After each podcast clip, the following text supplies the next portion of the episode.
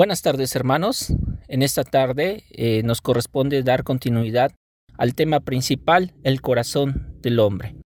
En esta tarde estaremos pensando en lo que es la unidad. Un corazón unido.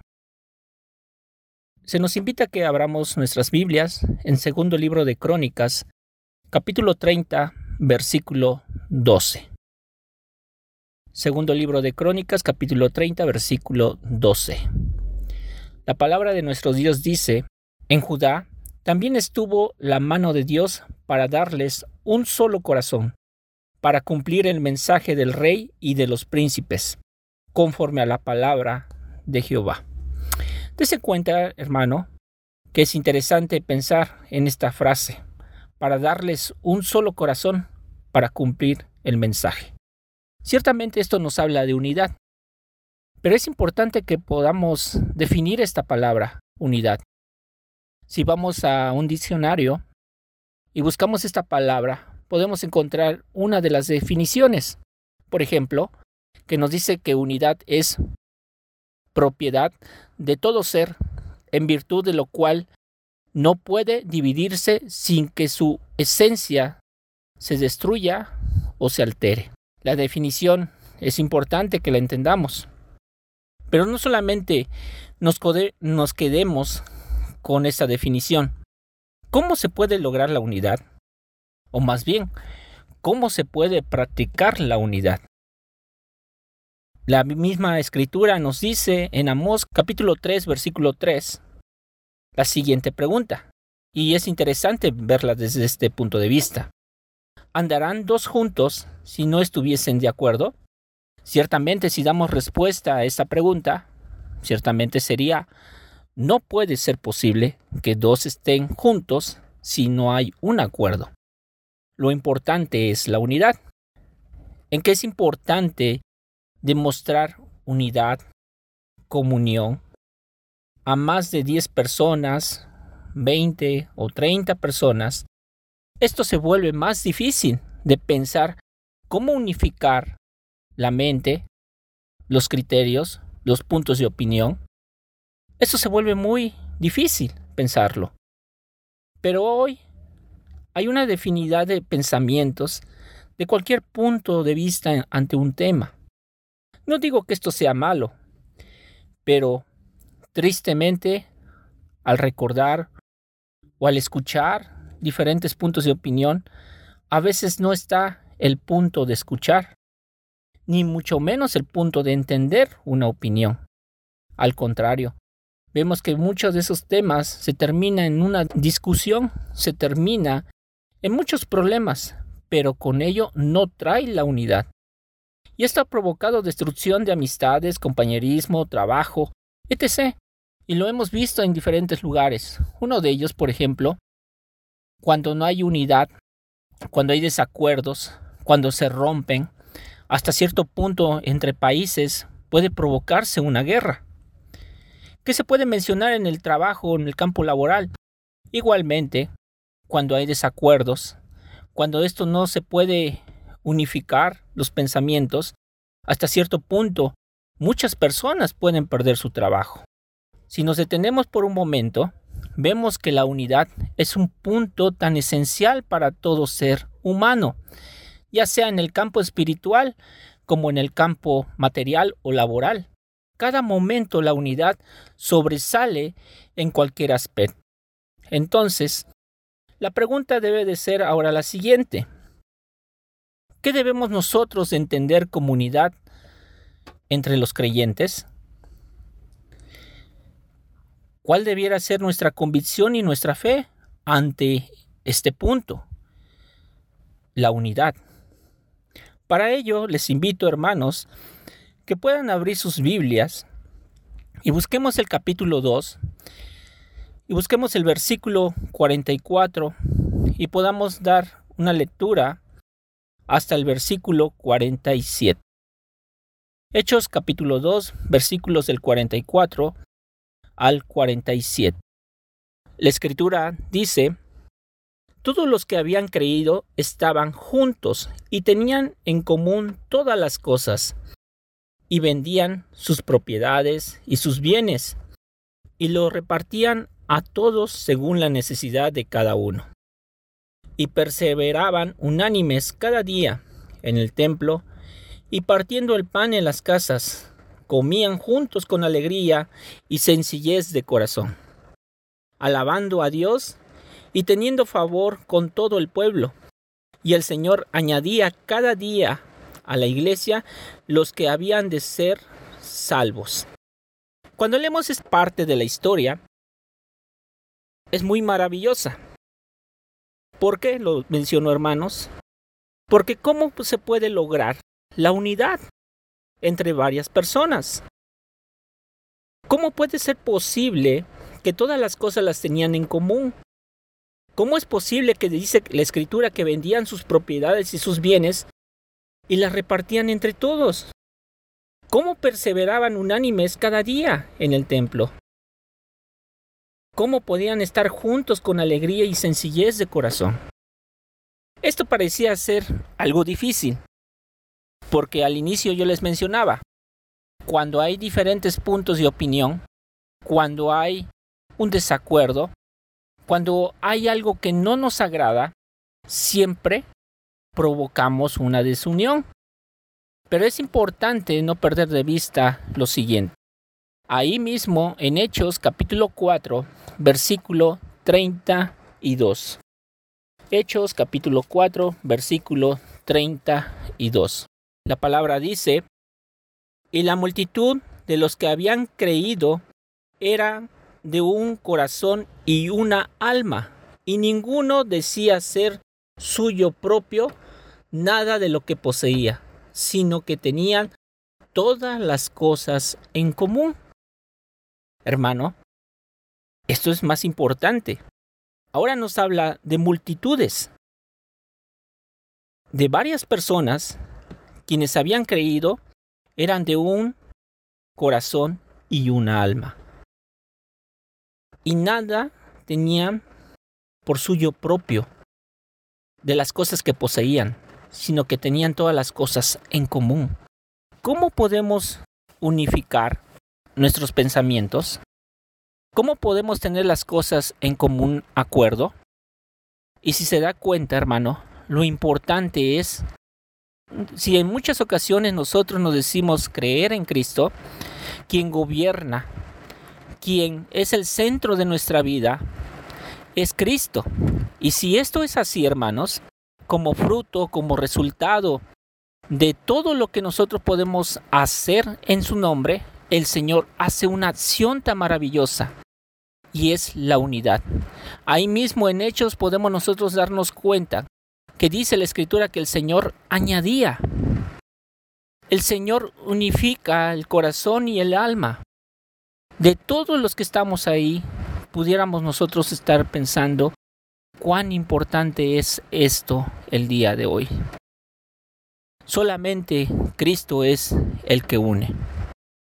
Nuestras intenciones o nuestros intereses ciertamente nunca van a poder unificar nada. No habrá unidad. Debemos entender que Cristo es el centro de ello. Debemos entender que Cristo es el que añade es el que unifica y es el que provoca que todos tengamos un solo corazón y como un solo cuerpo podamos trabajar.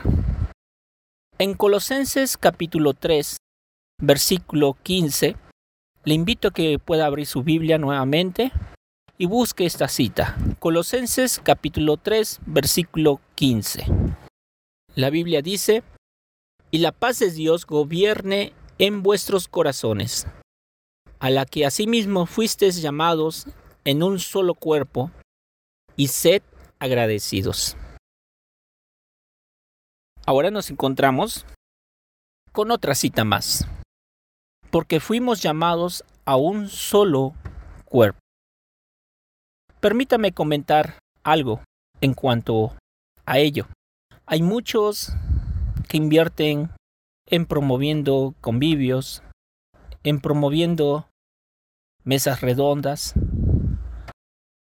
proponiendo ideas de cómo pasar un buen rato, Pero el punto o la idea es que podamos entender que es Cristo el que une. Pero vemos que muchos, su punto, su razón, no es este. Vemos que sí, ciertamente hay una necesidad por convivir, y eso es bueno. Pero si no está Cristo en nuestros corazones, ¿quién une? Por eso me atrevo a decir que hay bastantes quienes promueven estos puntos, es hacer convivios, pero cuando termina una convivencia, ¿qué queda en nosotros? Si se da cuenta, termina ese momento, cada quien regresa a sus casas, cada quien regresa a sus diferentes tareas, a sus diferentes quehaceres, y llega a mente otra vez el sentir en nuestros corazones la necesidad por convivir. ¿Será acaso que nunca hemos invitado a Cristo en esos tipos de reunión? ¿Será acaso que nuestros temas de conversación en esos momentos no es Cristo? ¿Será acaso el tema de conversación problemáticas, chismes? No sé cuál sea, pero algo que es muy cierto es que cuando no nos damos cuenta que somos un solo cuerpo, muchas cosas se pierden como unidad. Nuevamente le invito que pueda buscar en su Biblia Segunda de Timoteo, capítulo 2, versículo 22. La Biblia, la Biblia dice, Huye también de las pasiones juveniles y sigue la justicia, la fe, el amor y la paz con los que de corazón limpio invocan al Señor. Hay una meta tan especial en este versículo. Para nosotros los creyentes, esto debería ser una forma de identificarnos con Él. Y es algo que nosotros tenemos que anhelar día con día. Con los de corazón limpio invocan al Señor. Pensemos en el tema de santidad. También aquí está involucrado, claro, que la unidad. ¿Qué importancia tiene en nuestra vida la unidad? ¿Se manifiesta para demostrar santidad realmente? el vínculo o la estrecha relación entre hermanos para procurar estar unidos en santidad, buscar entre ellos la justicia, la fe, el amor, la paz, que es algo bien para todos nosotros. Pero ¿qué pasa cuando en muchas ocasiones, cuando hay un tema de exhortación, lo tomamos como algo personal? ¿Cuánta molestia puede surgir esto en, nuestra vida? ¿O cuánto a veces entendemos mal un consejo?